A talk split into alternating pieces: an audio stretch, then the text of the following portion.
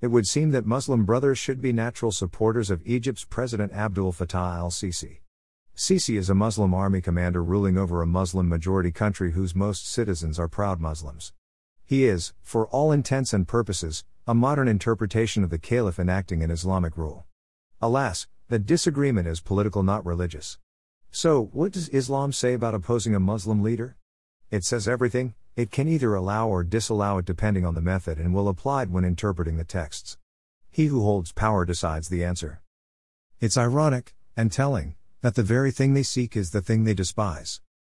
The first step toward solving a problem is not finding a solution, but rather identifying and acknowledging the problem and its magnitude and implications.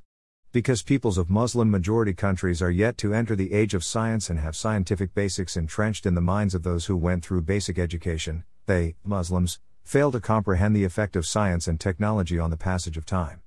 Islam did not arrive 1,400 years ago, it was delivered 14 million years ago. Consider, for example, the discovery of the cell which led us to treat diseases and understand living organisms at the cellular level. The moment Robert Hooke looked into the microscope and observed a living cell, humanity progressed millions of years into the future, not just a few seconds. Islam's world is different from ours. Back then, a stronger tribe could assault a weaker one and seize its women and resources. People could own slaves.